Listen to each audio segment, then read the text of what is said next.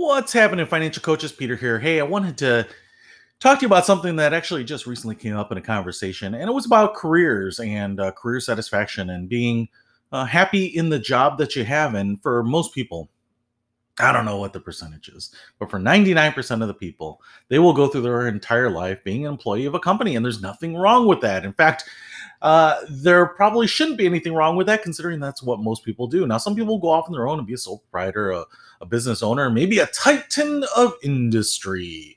But for most people, we're going to be the rank and file, you know. And, and for me, I was there, and uh, maybe I'll go back there. You know, I actually really enjoyed working in a corporate environment. I actually loved uh, working as an entrepreneur and and and working as an entrepreneur in in uh, my current state. But there's something about having a job. There's something about having kind of that typical balance the 40 hour work week the benefits the predictability that comes of it the ability to wash my hands of it when i'm on vacation and just check out and recharge and not necessarily have all the responsibilities of every um, issue or every uh, day's uh, needs come up and haunt me and take up all my time or have me pivot and you know those types of things. So i think there's a real advantage of being in a workplace but i get i've been there highs and lows. I have been there when people have uh, made it really difficult. You know i've had tough coworkers. I've had bosses that i really loved. I mean i, I can't look back and say that I really didn't like any of my bosses, you know, and some of them I kept in touch with. Some of them, uh, you know, I wouldn't say I keep in touch with regularly, but, you know, I would still call them a good friend and I would be happy to reach out to them. And, you know, a lot of times they were great to work with and they were just friends. And other times they were the boss. They they laid down the law and, you know, were very specific about what needed to get done. And, you know, I respected that. And you've got to respect the authority. And I think what we're in is an interesting period of time where, for about a generation, people have said, chase your dreams, chase fulfillment, find satisfaction in the everyday. And the problem with that is, I think it's gotten kind of changed, uh, adapted into something that is a different than that. And I think what I think a lot of people think it means, you know, finding your passion, do something you're passionate about. I think these are good guidelines, but they are taking things too literally. So if I say, you know, be passionate about your work and there's some element of it that you're not passionate about, like having to be there at 8:30 a.m. every day or having to work um, a weekend every month or whatever it might be or you know, uh, having to go through HR training or whatever it might be. You know, there might be pieces that you're not passionate about. There might be pieces that you don't actually like. There might be pieces that you hate that you wish you could do without. And it's this corporate environment that's forcing these things down your throat and it's just too painful. And so people say, I don't want to be a part of this anymore. I want to go give up. I want to go do it on my own. I don't think I should have to work, you know, all these types of things. And I think it's dangerous because there is so much good that comes out of a job and things ebb and flow and there are peaks and valleys and even though things might be tough you know if the economy puts pressure on your company and your company puts pressure on you you know to produce more and maybe they don't have bonuses and maybe they're not flexible with their time off and maybe there's no free lunches anymore or depending on where you live maybe you don't have a masseuse and depending on where you live maybe it means that the air conditioning isn't running as as hard. Maybe they can't get it fixed. You know who knows? I don't know what it is but i know that people struggle at different times and at different places. And, you know, I've been a, a victim of that too. And sometimes, you know, you pile on, you know, when things aren't going well and maybe there are layoffs and the people that are left are all worried about getting laid off, you know, they start grumbling about it and misery loves company and, and things cascade a little. But you've got to remember that almost everything is temporary. You know, I mean, especially when it comes to jobs and work and corporate and the economy. And many things are very cyclical, right? And to be really honest, if they were the same every day, it would probably be too mundane. It would be too predictable. You probably wouldn't have any excitement. And I think humans by nature like a little drama because I've seen, regardless if you're rich or poor, uh, there's still gossip, there's still issues. And it's funny when I watch some of these TV shows with just super rich people, how all their problems are the same because I think the human nature doesn't change regardless of the resources you have. So the question is, you know, when people come to you and say, "Hey, I'm not getting promoted. I'm not being heard like I want to be heard. Um, they're not taking my suggestions. I'm not getting the raises. I'm being passed over. You know, my coworkers are making more or getting more accolades, or my boss steals my ideas or I've been in the same job or there's no upward mobility or it's manufacturing and so, you know, I'll never break into it or it's family owned or whatever it is. I've heard it all. I've heard it all. And I get it. I think all those things are fair. But the question is, how do we find satisfaction in our job? And so what I'm not going to go into right now is a lot of the detail on every one of these strategies because there's so many specific tactics. But what I do want to do is throw out an idea that might be a little left field that you might not have thought about. And it's something that I I consider myself a specializer in, and I will kind of just give you a little bit of preview of why I think it's powerful for these types of conversations. But if you do get into these conversations, it's probably going to be um, beneficial to kind of chase down the root cause of it, right? It may be the person themselves. The issues that they may talk about may be all up here, you know, uh, the between the two ears problems. Maybe it's a heart problem. Maybe it's their personal passionate flame that's burned out. Maybe it is just the monotony of what they're doing. Maybe it's family crisis uh, and pressure from society or whatever it might be. You know, I mean, we all kind of go through different seasons in life. Um, maybe you're not as successful as your parents and you always thought that you were on a better track or maybe you think hey i've got all this education and uh, you know what i did is um, not taking advantage of it. You're having some sort of existential crisis. I like i said i've seen it all. I've seen people make a ton of money and not be happy with their work. I've seen people make no money and be completely fulfilled by their work. And so again what i'm saying is that it might really help to kind of figure out what the root cause of it is.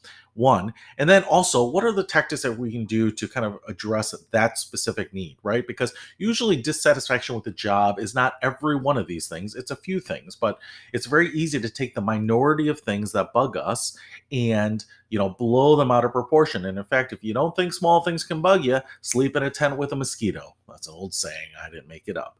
But you know some of those small things some of those nagging things can uh, really maybe uh, encourage you to leave a job that you shouldn't otherwise do. I mean, that you shouldn't otherwise leave, I should say. You know, sometimes the grass isn't greener on the other side. Sometimes you realize, man, I had a lot of great things.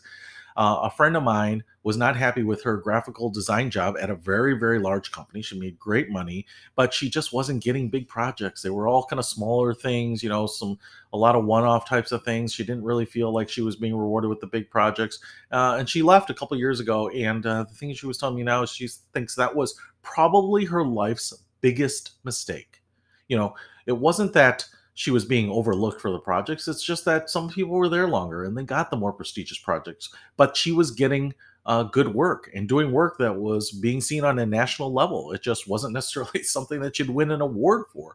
But it was great work and she was paid well and the benefits were great and the, the work life balance was great. And, you know, uh, for all these things, an outsider would look in on it and say, wow, you have got it made. You have got it made.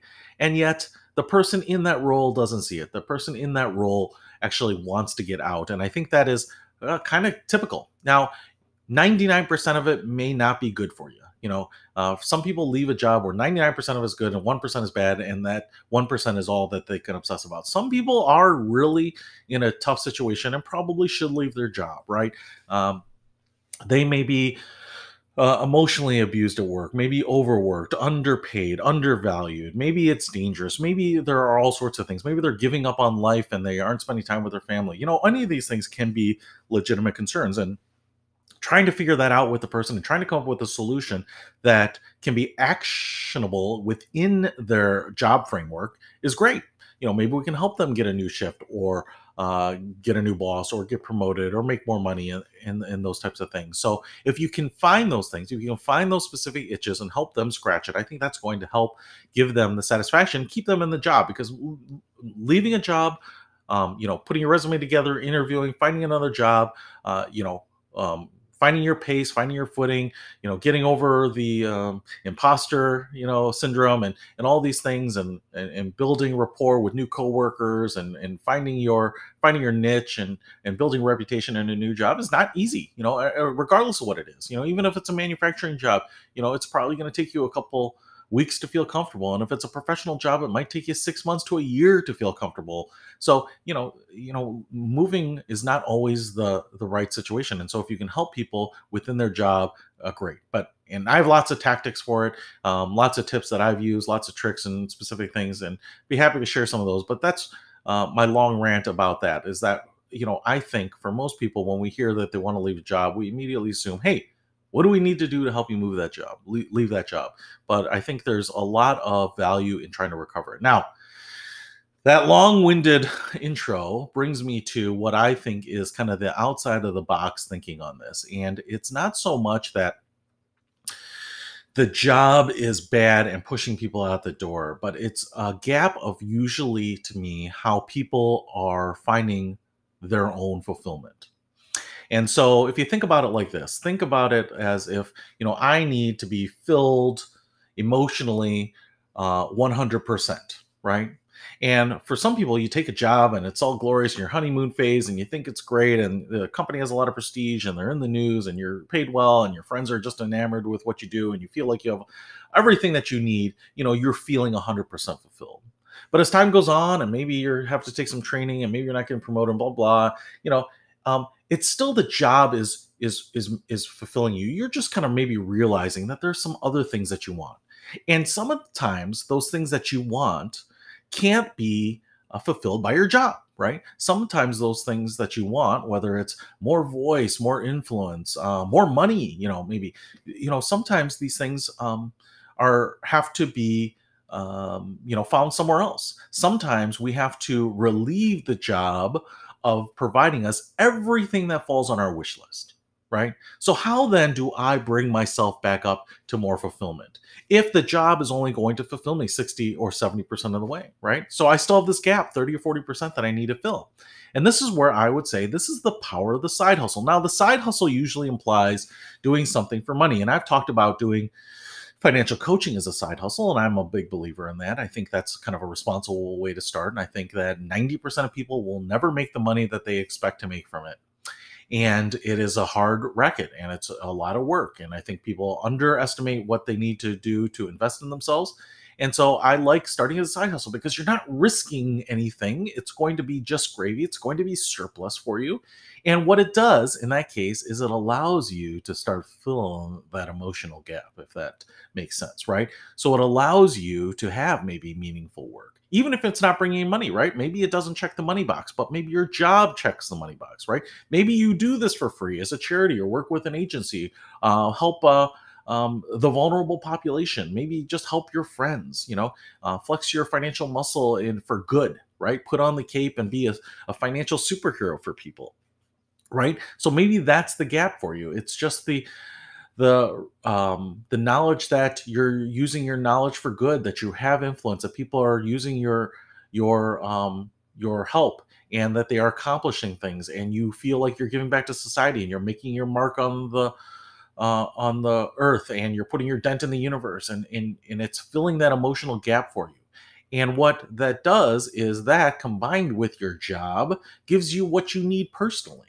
And so, even though we look at our job sometimes as uh, needing to fill all of the things that we need to be um, satisfied with from a career standpoint, maybe we need to fill it with other things, um, other careers, right? There's no requirement in the world that you only have one role in life or one role this week or one role this season of life, right?